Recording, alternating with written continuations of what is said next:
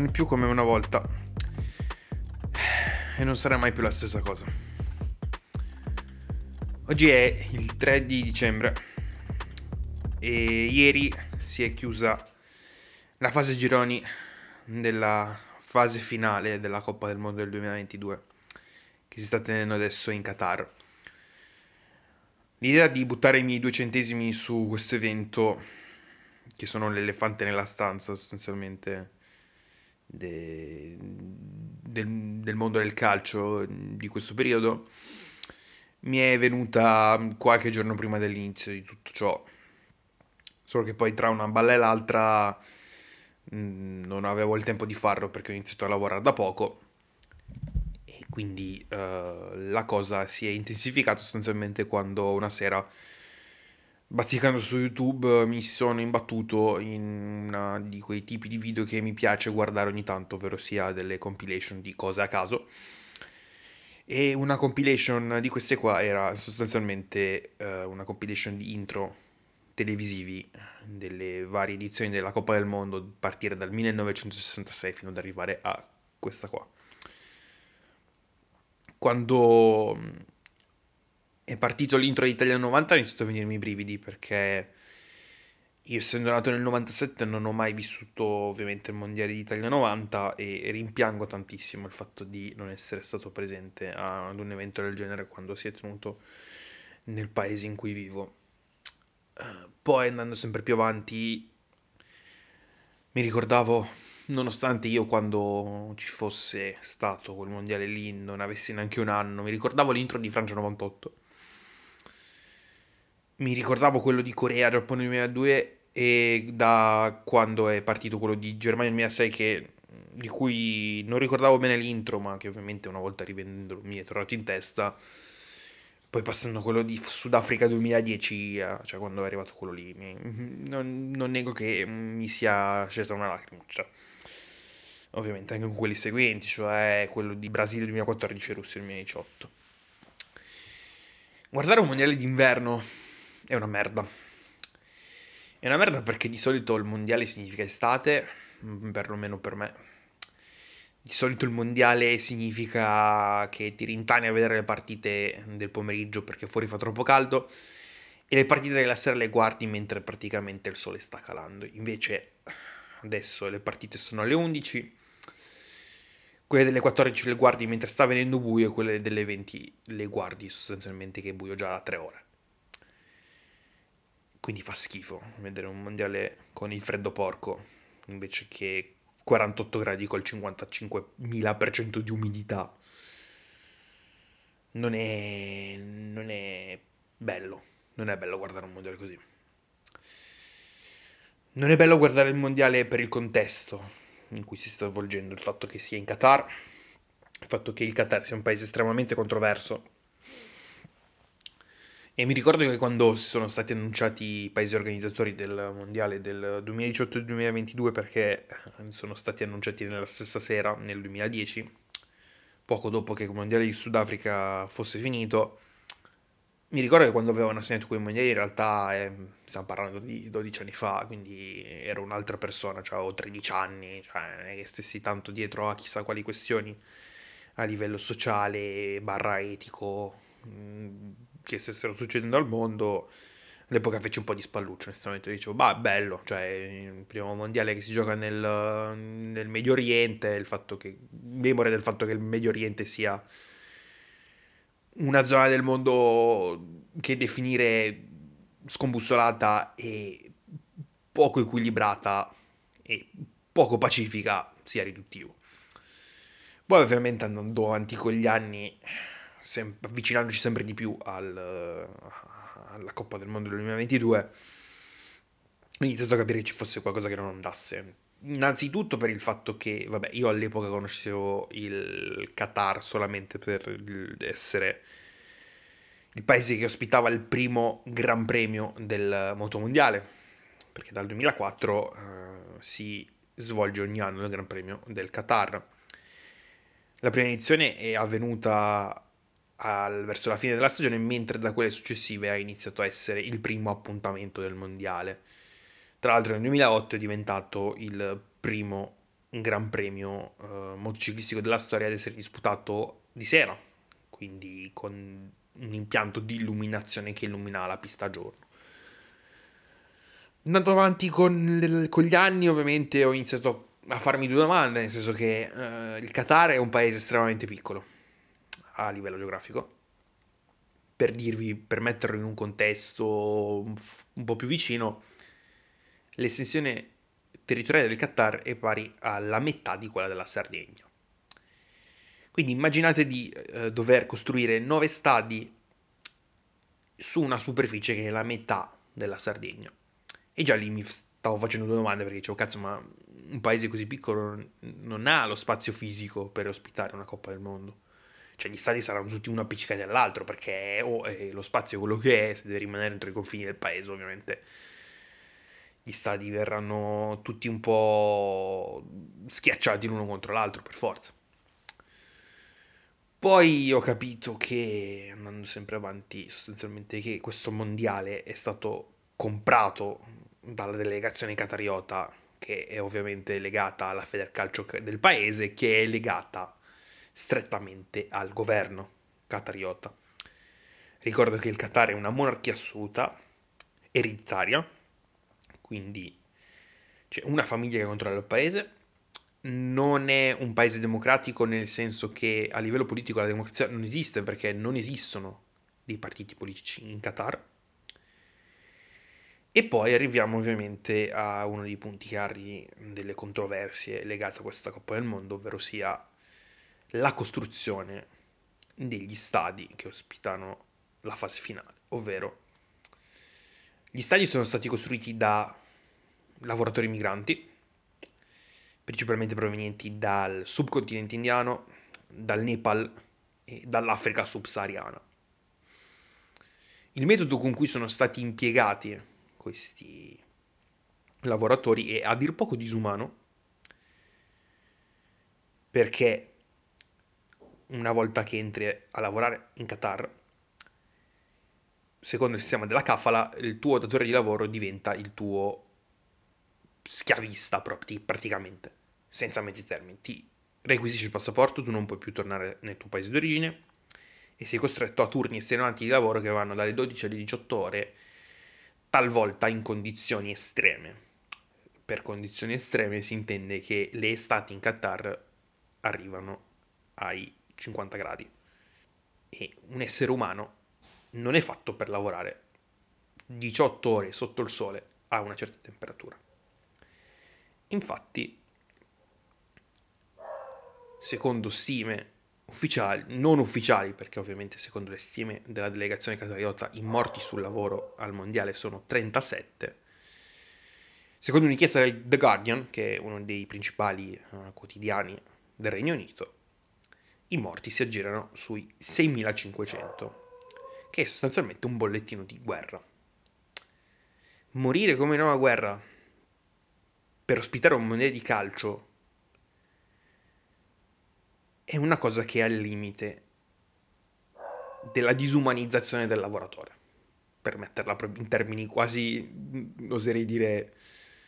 dialetti, dialettica marxista, ecco. Aggiungiamo in tutto questo che il Qatar sia un paese nel quale vige una forma di sharia, cioè la legge islamica, ovviamente malinterpretata da chi fa le leggi, e che ci sia una disuguaglianza di genere che è fuori dal normale. Le donne non hanno diritti, tantomeno hanno diritti gli, uh, gli appartenenti alle categorie, alla minoranza eh, L G B T Q I A plus.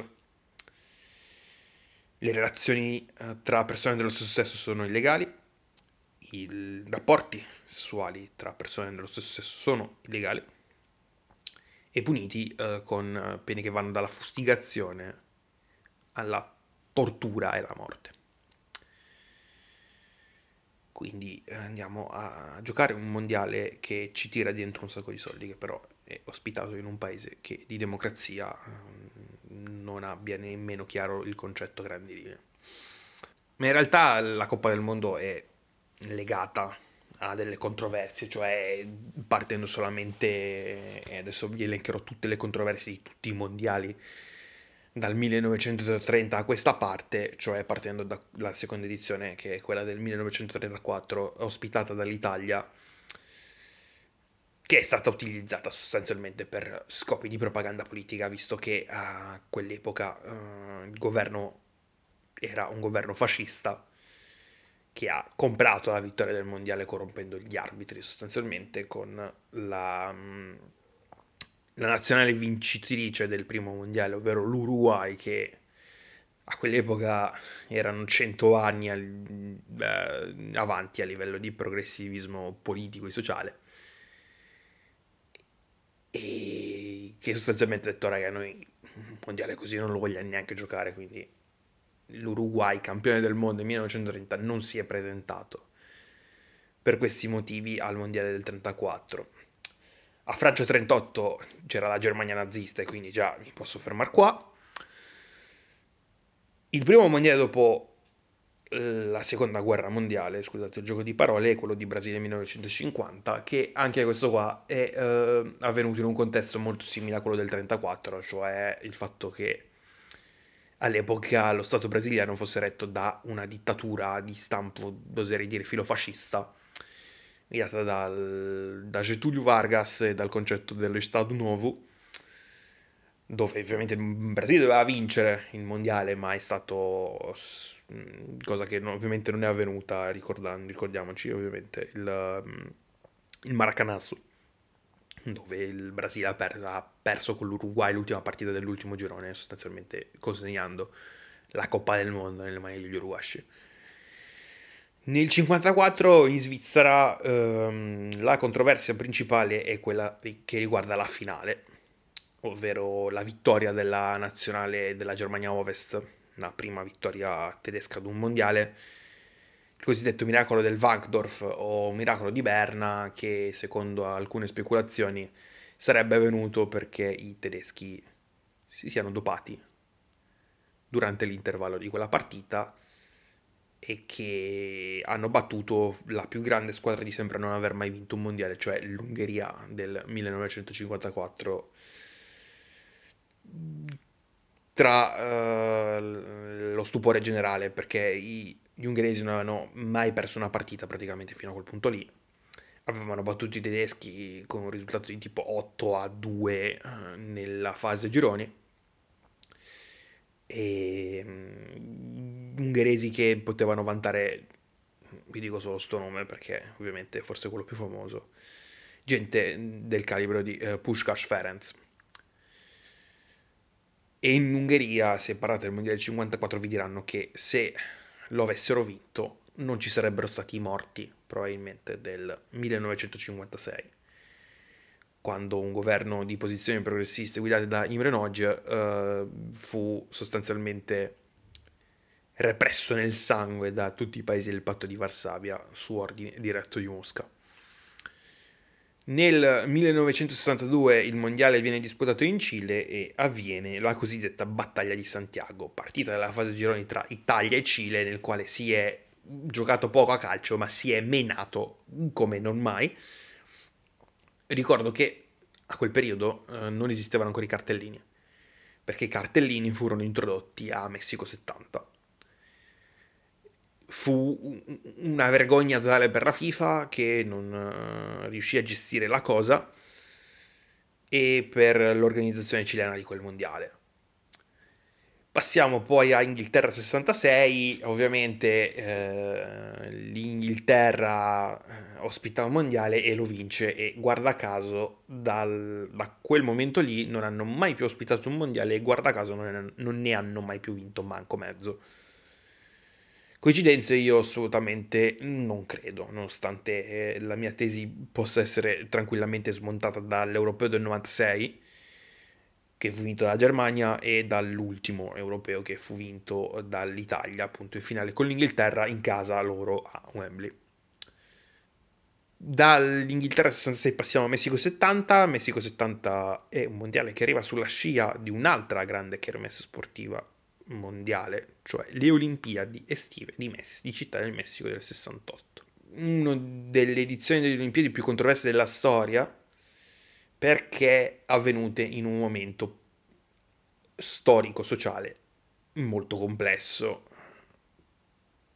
Il sessantotto è arrivato ovviamente anche in Messico. Gli studenti messicani si misero a protestare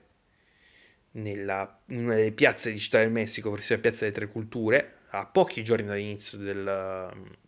della, dei Giochi Olimpici, e le proteste furono soffocate nel sangue dalla polizia messicana, perché in Messico c'erano problemi ben più grandi dell'ospitare un'edizione dei Giochi Olimpici, ma ovviamente il governo, al governo non fregava assolutamente un cazzo. Poi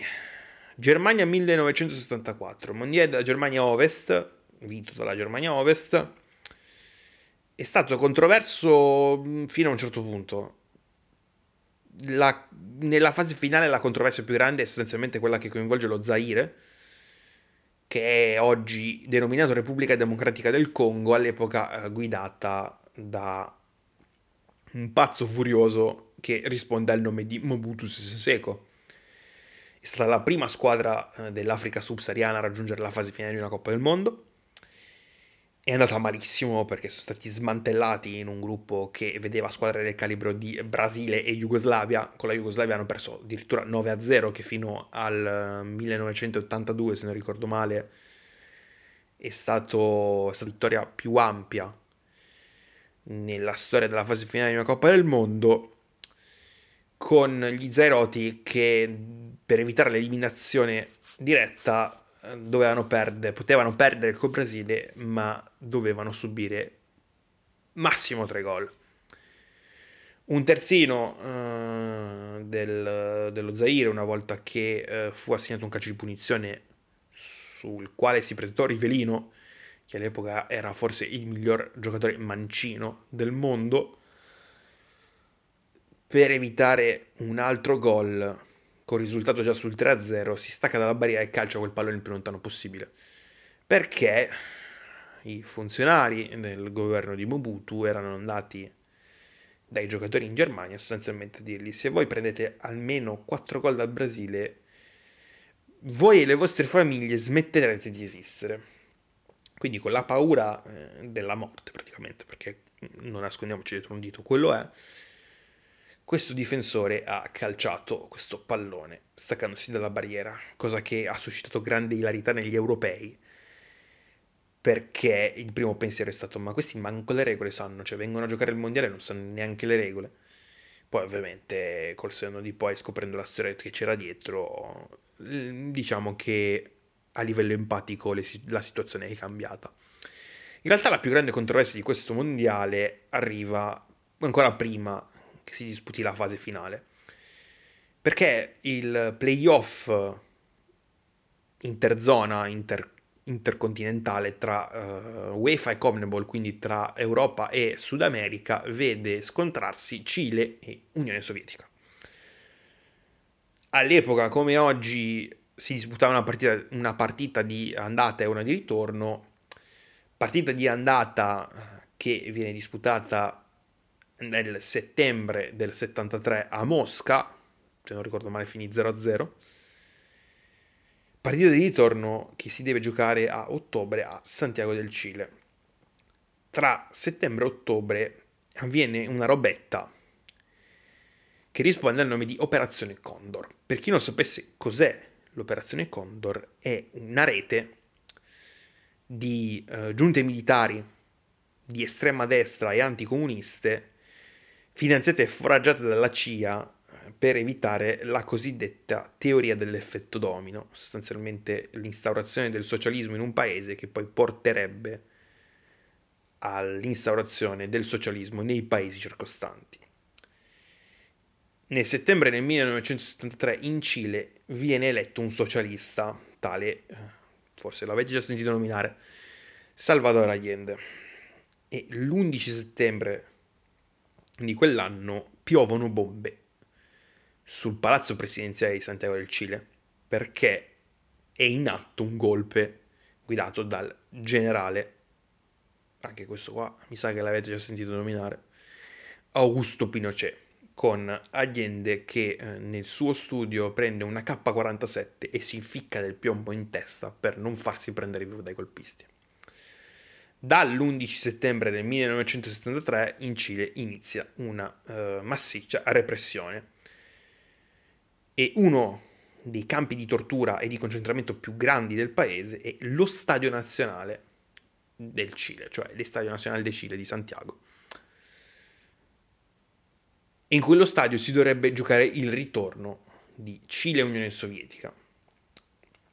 Ovviamente i sovietici, al... dopo aver appreso la notizia, sono i primi a dire che in Cile non ci andranno, conseguentemente non andranno al mondiale, perché eh, non hanno intenzione di né riconoscere il governo di eh, Pinochet, né di andare a giocare in un paese sostanzialmente fascista. All'epoca ai vertici, ai vertici della FIFA c'era un tale brasiliano che si chiama, si chiamava perché è morto da un pezzo, uh, João Avelange. Questo è uno che se lanci un reais per aria molto difficilmente lo fa cadere per terra. È uno che è improntato alla crescita economica uh, a livelli, diciamo, di scrupolo che sono pari a zero. Anzi, forse anche meno di zero. Avalanche manda dei funzionari della FIFA allo Stadio Nacional per verificare quanto detto, cioè sostanzialmente che in realtà lo stadio, quando non si gioca a calcio, è sostanzialmente una prigione, una delle peggiori prigioni del Sud America. I funzionari, che si piazzano delle fette di prosciutto eh, dalla forma di dollari sugli occhi, dicono che in realtà è tutto regolare, quindi si può giocare benissimo. Era a partire dalla vergogna, ci la chiamano così, perché eh, i cileni scendono in campo undici contro zero, con l'arbitro che fischia all'inizio, i cileni che si passano il pallone e finiscono per calciarli in porta con sostanzialmente il risultato già eh, deciso a tavolino, due a zero per il Cile, che va alla fase finale della Coppa del Mondo. E, e rimaniamo nell'ambito dell'operazione Condor, perché passiamo eh, dalla questione cilena a quella argentina, perché eh, Argentina settantotto è il mondiale dei desaparecidos. Di nuovo, stesso modello, modello cileno, è praticamente eh, copia incollato sul contesto argentino, eh, giunta militare di estrema destra, campione del mondo nella repressione del dissenso, stadi utilizzati come eh, luogo di eh, concentramento e tortura, e Argentina che vince il mondiale. Vince il mondiale con una squadra, oserei dire anche comunque buona, perché gli argentini eh, avevano una buona squadra, ma eh, la questione è più che altro quella che riguarda eh, l'arrivo in finale dell'Argentina, perché prima di giocare la finale battono il Perù per sei a zero. Per qualificarsi alla finale di gol ne dovevano fare cinque, ma i funzionari argentini hanno pensato bene di andare a redarguire e a ricordare chi comandasse eh, in quel contesto ai peruviani, essenzialmente dicendogli eh, ne fate segnare sei o vi spezziamo le gambe e ammazziamo qualche vostro parente, perché le minacce alla famiglia sono ovviamente una dei caposaldi di dittature eh, paramilitari di questo tipo. Da Argentina settantotto passiamo a Spagna ottantadue, che eh, di per sé in un contesto storico-politico in realtà è, è buono, perché la Spagna eh, arriva da quaranta anni di dittatura fascista, perché nel settantacinque Francisco Franco crepa finalmente, e quindi si sta completando, si sta ultimando sostanzialmente il processo di eh, transizione democratica in Spagna. Infatti non è tanto eh, il contesto del paese ospitante eh, ciò che è controverso, ma quanto per quello che riguarda tante squadre che arrivano a quel mondiale lì, alla fase finale di quel mondiale lì. Partendo dai polacchi, perché i tifosi polacchi arrivano in Spagna esponendo delle bandiere ovviamente polacche con una scritta uh, che legge Solidarność. Per chi non lo sapesse, Solidarność è, era un uh, sindacato, sindacato fondato dagli operai del porto di Danzica, che erano contro il regime del generale Jaruzelski, che al tempo uh, guidava la Repubblica Popolare Polacca, un regime ovviamente instaurato con il tacito uh, accordo di Mosca, essendo la Polonia membro del patto di Varsavia. Questo sindacato fondato da tale Lech Wałęsa, che è stato forse l'anno dopo, nel millenovecentotré, eh, nominato, eh, cioè ha vinto il premio Nobel per la pace, una persona che è considerata in Polonia come sostanzialmente l'artefice dell'inizio della caduta del comunismo nel paese. Dai polacchi torniamo agli argentini, perché gli argentini arrivano a quel mondiale eh, con... una guerra sulle spalle, perché eh, in uno degli ultimi atti della giunta Videla, che è la stessa del mondiale del settantotto, l'Argentina attacca un possedimento britannico eh, al largo delle sue coste, ovvero le Falklands. Se lo chiedete agli inglesi si chiamano così, ma se lo chiedete a un argentino lui vi dirà che quelle sono le Malvinas, e che le Malvi- las Malvinas sono argentinas sempre. E quindi gli argentini, tra l'altro è il primo mondiale di Diego Armando Maradona, questo qua, ehm,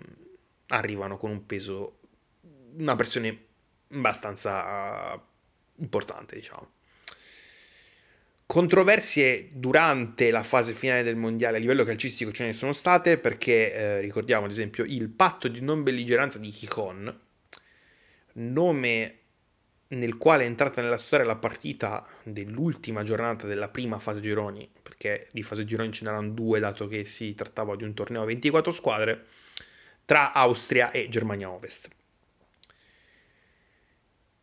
Per passare entrambe, la Germania deve vincere, quindi deve vincere con almeno un gol di scarto, e l'Austria si può permettere di far zero punti. Quindi la Germania segna e poi succede il nulla più totale, perché sostanzialmente le squadre si sono messe d'accordo per passare entrambe il turno. Un'altra controversia arriva nella seconda giornata invece della fase gironi, nel gruppo tra Francia e Kuwait. Il Kuwait era la sua prima e per ora unica fase finale di una Coppa del Mondo, e presenziava alle partite anche il presidente della Federcalcio del Kuwait, uno sceicco eh, che risponde al nome di Fahad al-Ahmed al-Jaber al-Sabah, che dopo un gol della Francia scende letteralmente in campo per chiedere all'arbitro sovietico Stupar di annullare suddetto gol. L'arbitro eh, obbedisce agli ordini dello sceicco, ma ovviamente la partita termina con il risultato di quattro a uno per i francesi e la conseguente eliminazione del Kuwait. Dalla Spagna torniamo in Messico per i mondiali di Messico ottantasei, con Maradona che prima fa, compie il più grande inganno della storia della Coppa del Mondo con la mano di Dios, che è una vendetta eh, agli inglesi per la guerra delle Malvinas, e neanche un quarto d'ora dopo segna il gol più bello di sempre mai visto alla fase finale di una Coppa del Mondo. Poi passiamo a Italia novanta, e diciamo che a livello calcistico di controversie non ce ne sono state, ma ce ne sono state per quanto riguarda l'organizzazione, perché eh, l'Italia...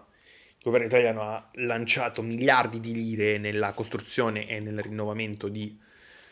degli stadi, alcuni di questi quali, soprattutto il San Nicola di Bari, non me ne vogliono i baresi, è diventata sostanzialmente una cattedrale nel deserto, perché il Bari, giocando in Serie B, si ritrova con uno stadio da più di cinquantamila spettatori, che non ha un gran, cosa che non ha un grande senso, nonostante comunque il Bari abbia, abbia disputato negli ultimi vent'anni un bel po' di stagioni in Serie A. Poi facciamo un salto a U S A novantaquattro, di cui dovrei parlare nella puntata di Coffee Sport Stories, che eh, spero prima o poi di far uscire, nel quale Diego Armando Maradona viene squalificato dalla FIFA per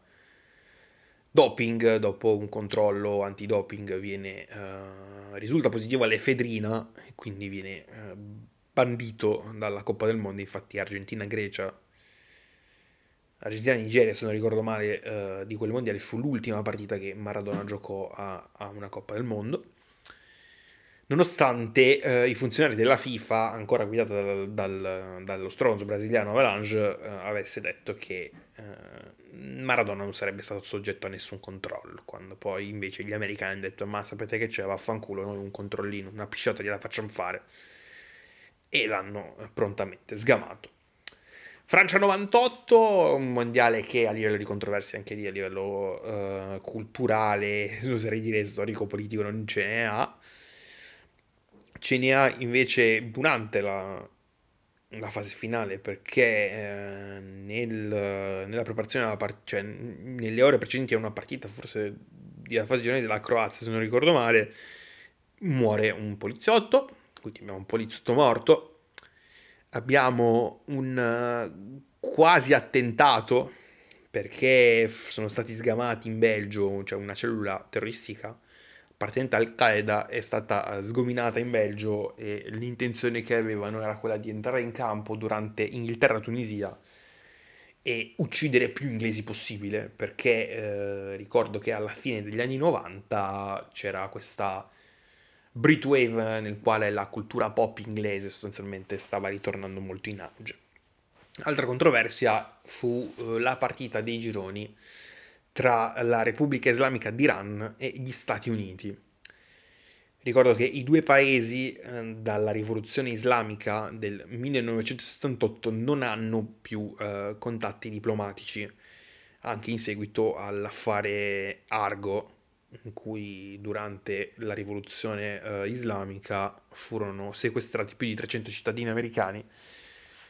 per, se non ricordo male, una cosa come quarantadue giorni. Una roba del genere, sono di più, adesso non ho i dati sotto mano, quindi non mi ricordo questa cosa. Dalla Francia passiamo al primo mondiale in Asia, il primo mondiale ospitato da due paesi, ovvero sia Corea del Sud e Giappone, con la prima di questi due che ha lanciato i gazzillioni di soldi agli arbitri sostanzialmente per far avanzare il più possibile la nazionale eh, di casa, che è arrivata fino alle semifinali, eh, dove si è arresa e dove poi ha disputato la finale terzo quarto posto, perdendola con la Turchia, e ad oggi rimane il quarto posto del mondiale di casa, rimane il miglior risultato calcistico della storia della Repubblica di Corea. E poi passiamo a Germania duemilasei, questo mondiale che è tanto caro agli italiani. Mondiale che, eh, sono rivelazioni di qualche anno fa, è stato sostanzialmente comprato dalla Federcalcio tedesca. Però eh, al stesso livello del Qatar, ma no, perché in realtà i tedeschi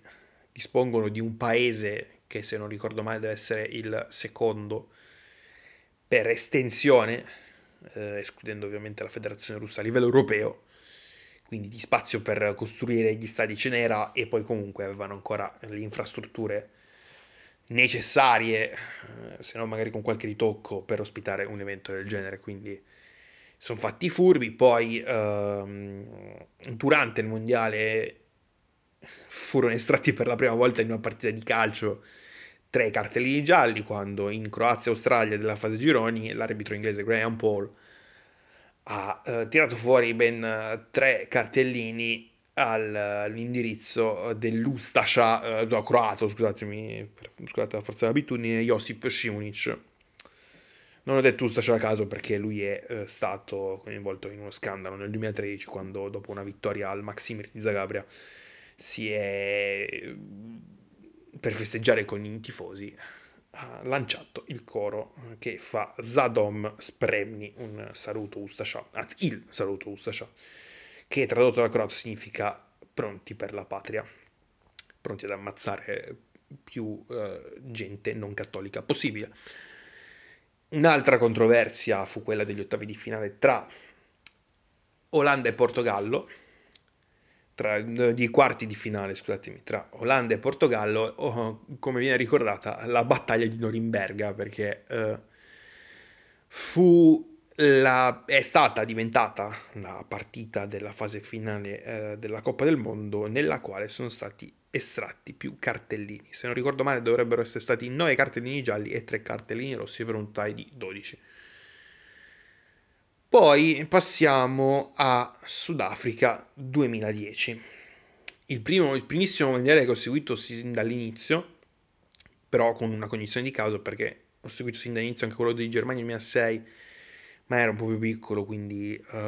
era anche forse un po' più difficile. Uh, Sudafrica duemiladieci, che vede la qualificazione della Francia, che è uh, vice campione del mondo, con uh, un uh, gol ai playoff contro la Repubblica d'Irlanda, uh, viziato da un evidentissimo e palesissimo fallo di mano di Thierry Henry, che dell'azione ha uh, controllato il pallone con il palmo della mano, mettendolo poi in mezzo per William Gallas, per, uh, che ha segnato sostanzialmente a porta sguarita, con gli irlandesi attoniti e che erano impegnati a protestare. La Federcalcio irlandese ha chiesto che alla FIFA di rigiocare l'incontro, ma ovviamente meglio avere una finalista della Coppa del Mondo alla fase finale che non dei poveri irlandesi, nonostante lo meritassero a livello sportivo. Quindi una cosa che gli irlandesi sono legati al dito, perché se parli del mondiale duemiladieci in Irlanda l'unica cosa che ti diranno è Thierry Henry è un figlio di puttana, quella cazzo in mano gliela dovrebbero tagliare, e la, fi- la, FIFA sono, eh, la FIFA sono solo un branco di stronzi. Poi ovviamente eh, ci sono anche questioni a livello socio-culturali per quanto riguarda il Sudafrica, perché eh, il Sudafrica è sì uno dei paesi più ricchi del continente africano, però ha al suo interno una grande disparità a livello economico-sociale.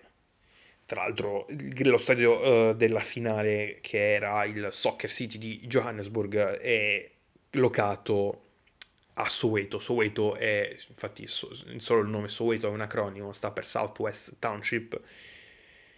che è un quartiere nel quale, un ghetto praticamente, senza mezzi termini, un ghetto creato dall'amministrazione sudafricana durante il periodo dell'apartheid. Quindi poi a livello calcistico ci sono stati anche altre controversie durante la fase finale. Ad esempio, questo è un episodio che ricordo come se fosse ieri, perché quella partita l'ho vista, e il gol di Frank Lampard durante l'ottavo di finale con la Germania, quindi Inghilterra-Germania, che è finita quattro a uno per i tedeschi. Gol, un calcio di punizione di Lampard che eh, si stampa sulla parte, su, sulla parte inferiore della traversa e rimbalza, penso, quaranta centimetri all'interno della linea di porta, ma che non viene convalidato. Questo gol, questo gol non gol, è eh, diventato il simbolo per l'adozione della goal line technology, fondamentalmente, perché alla FIFA una cosa riconosciuta, hanno detto qua così, se non diamo gol così quando la palla è entrata sostanzialmente di un metro c'è qualcosa che non va, quindi magari la tecnologia ci potrebbe anche dare una mano. Altra controversia sempre a livello calcistico è il gol, un gol sempre se non ricordo male in un ottavo di finale tra Argentina e Messico, di Carlos Tevez, che era in una posizione di fuorigioco di tipo un metro,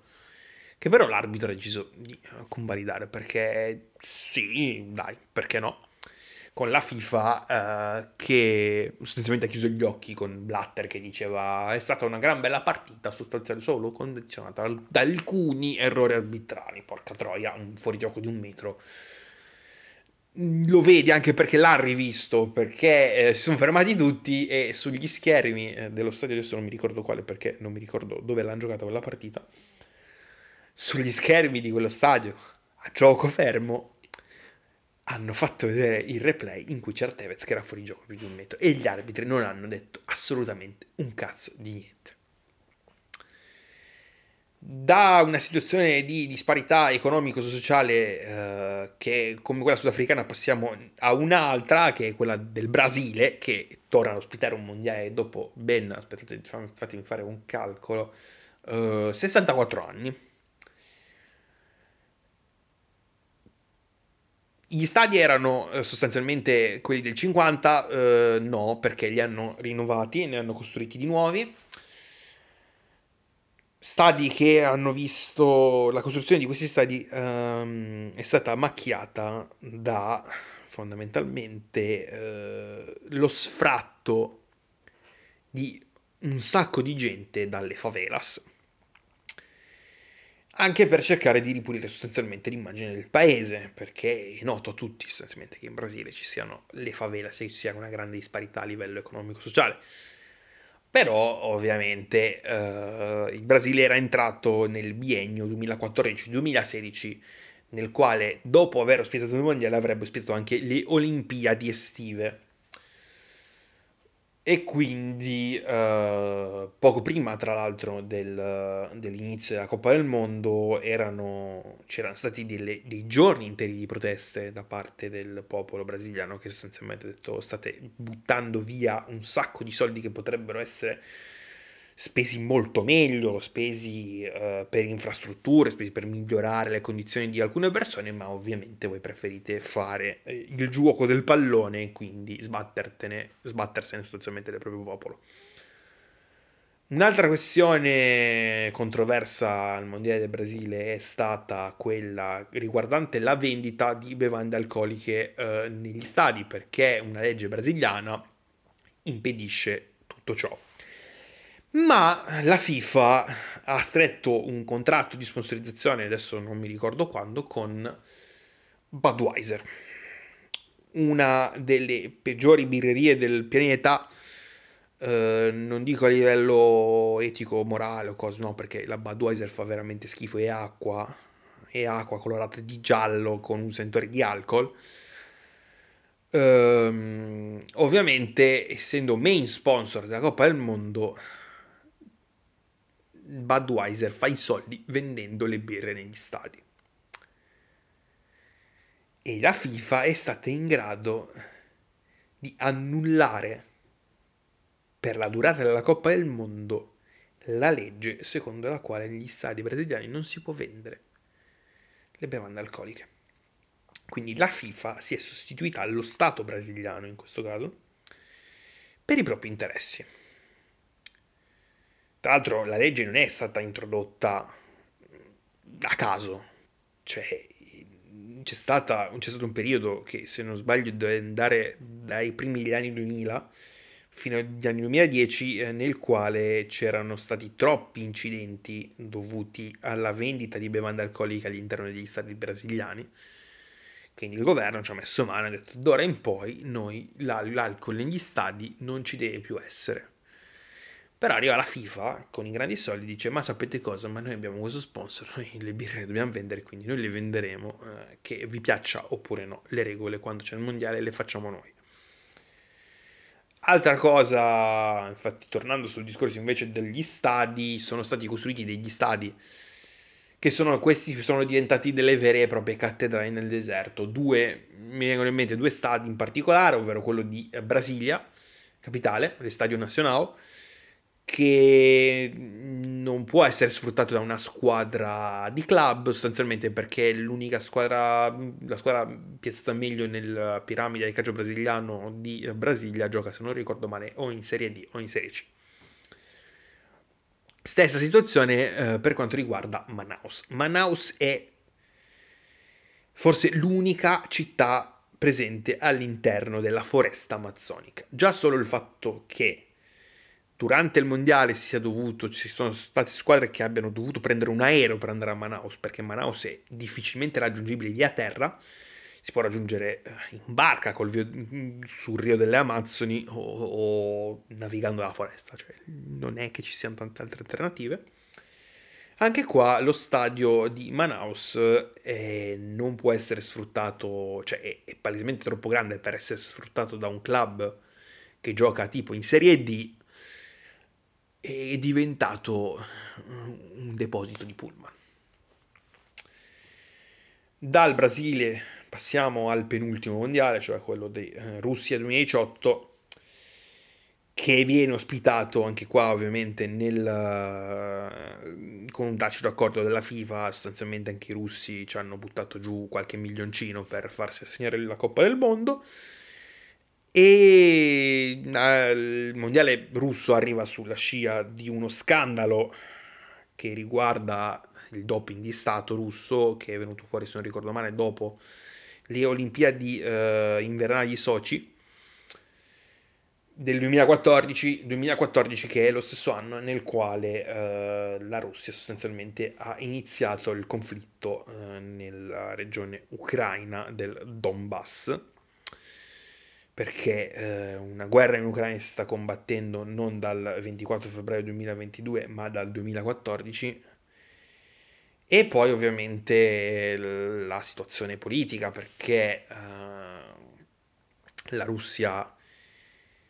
è un paese autocratico guidato da Vladimir Putin, che uh, rimarrà presidente a vita, e ovviamente poco prima dell'inizio del mondiale, qualche anno prima, sono state promulgate delle leggi uh, specificatamente indirizzate alla discriminazione delle persone appartenenti alle, alla minoranza L G B T Q I A plus. Poi all'interno del mondiale c'è stata una controversia che mi ha toccato particolarmente da vicino, ovvero sia quella eh, della partita tra Serbia e Svizzera. Ultima partita, esattamente come eh, al mondiale del duemilaventidue, ultima partita della fase gironi. Partita che è stata segnata da uh, finita due a uno per la Svizzera, e che è stata segnata da, uh, due, dalle esultanze eh, dei giocatori svizzeri che sono andati in gol, ovvero sia uh, due giocatori che hanno origini in Kosovo. Faccio questo sospiro perché uh, di questa questione, io ve lo dico, mi sono anche rotto i coglioni, perché al primo gol di Aleksandar Mitrovic risponde il gol di Xherdan Shaqiri, che, per chi non avesse capito di chi sto parlando, è Shaqiri, però in albanese, se vogliamo utilizzare la pronuncia corretta, la pronuncia corretta è Shaqiri, che esulta facendo il gesto dell'aquila bicefala, l'aquila bicefala che è il simbolo nazionale albanese. Il gol vittoria lo segna Granit Xhaka, nato a Basilea, genitori di origini, genitori kosovari, figlio, perché il padre, il padre è figlio di un prigioniero politico albanese, kosovaro di eh, etnia albanese, che esulta facendo esattamente la stessa cosa. Le reazioni ovviamente sono state eh, di eh, indignazione da parte della Federcalcio serba, che ha chiesto la squalifica per entrambi i giocatori, che poi eh, non è avvenuta, ma sono stati solamente multati, in un contesto che tutta questa partita si è giocata a Kaliningrad, è però ovviamente avvenuta in un contesto, eh, oserei dire, leggermente anti-albanese, perché, o meglio, anti-kosovaro,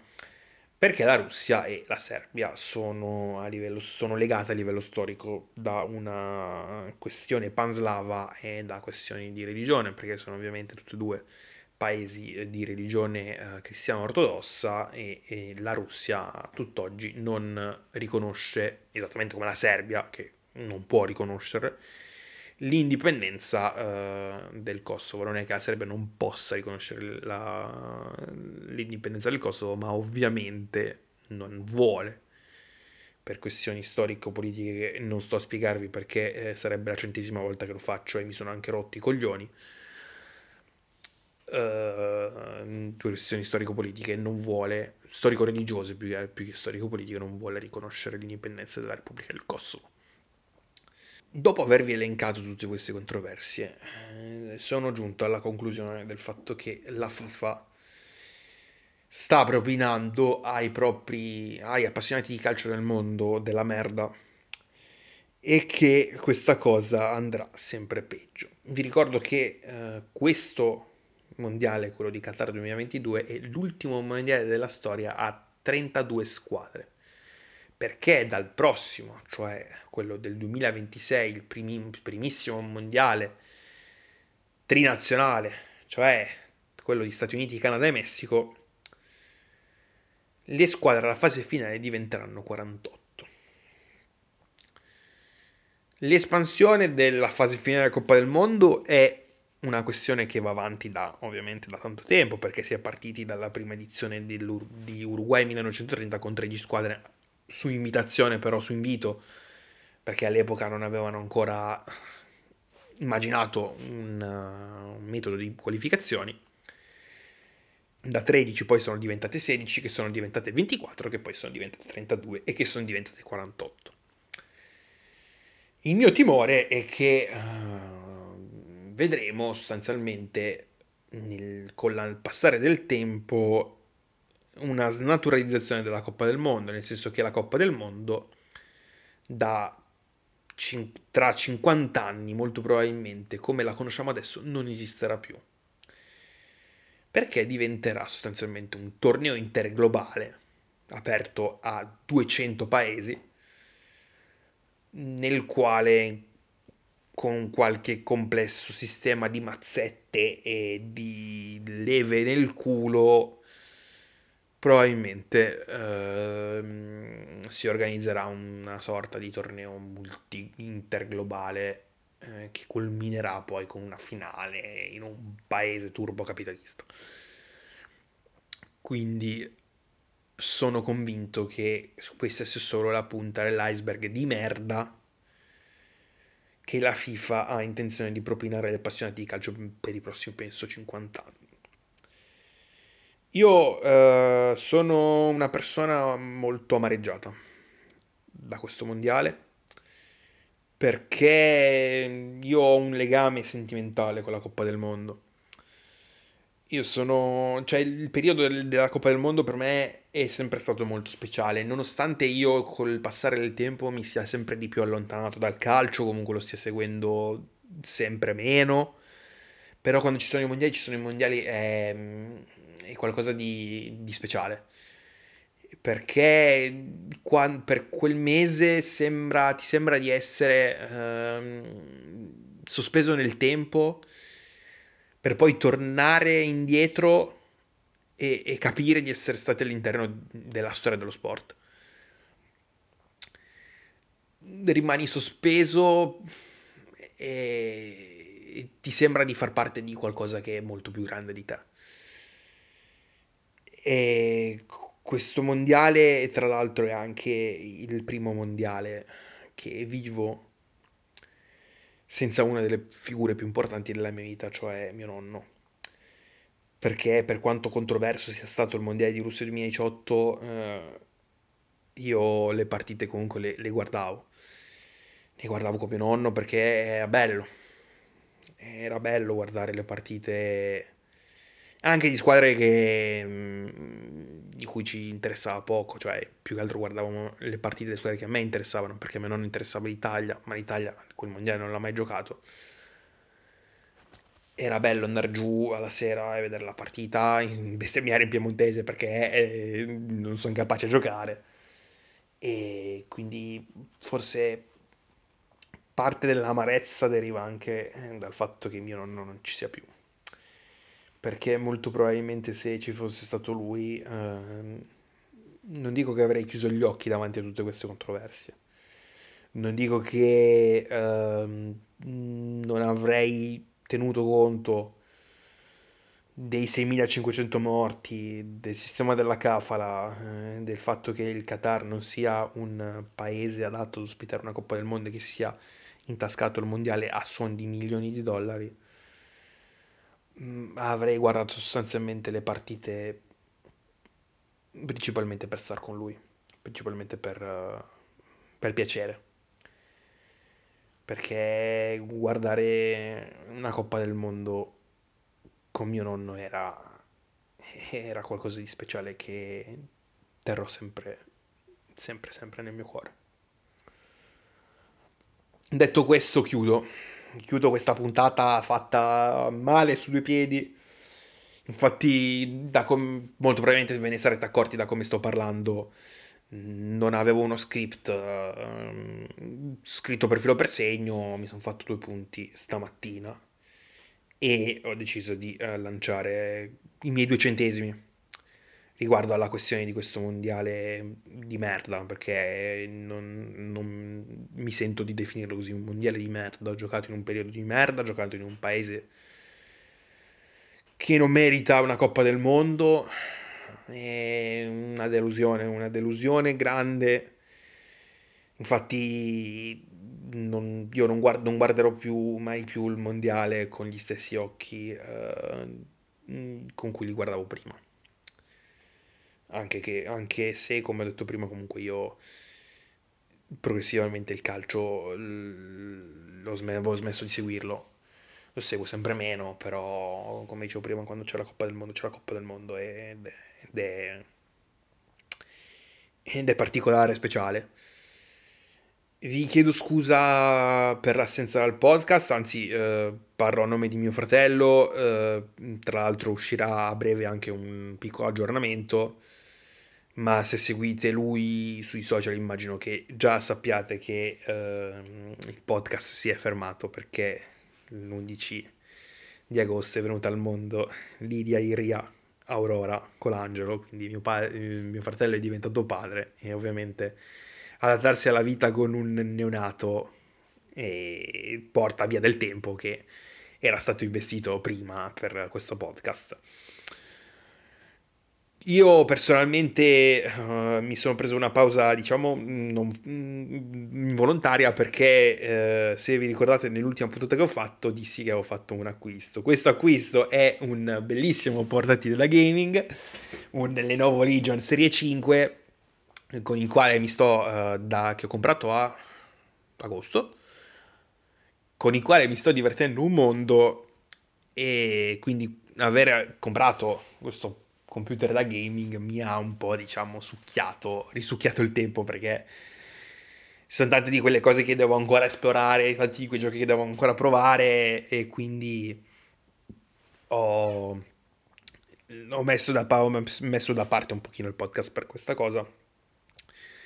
E poi eh, molto di recente, adesso non vorrei tirarmela, però molto di recente è praticamente quasi un mese che sto lavorando, quindi sto lavorando sempre in tirocinio, però eh, sto lavorando in un ambiente che è molto migliore rispetto a quello in cui ho lavorato per due mesi tra marzo e maggio. Un lavoro che mi sta piacendo, un lavoro che però mi porta via un sacco di tempo, perché è, è full time, è, non è proprio vicinissimo, quindi gli orari sono quelli che sono, torno a casa che sono praticamente alle sei e venti, tra far la doccia, mangiare, andare a dormire presto, il tempo per scrivere podcast e registrarli è assolutamente molto poco. Quindi io vi ringrazio se siete arrivati fino a questo punto, e se avete, mi avete sopportato fino a questo punto. Vi ricordo di seguire Game Coffee su tutti i canali social, c'è il Linktree eh, nella descrizione. Vi ricordo anche di seguire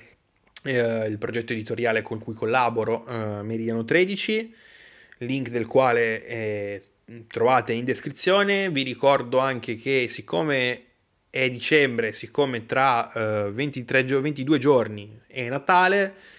abbiamo sostanzialmente indetto una, raccolta, una piccola raccolta fondi per sostenere il progetto, quindi se vi avanzano dei soldi dai regali di Natale e non sapete, cioè se volete tenerveli lo capisco, però se volete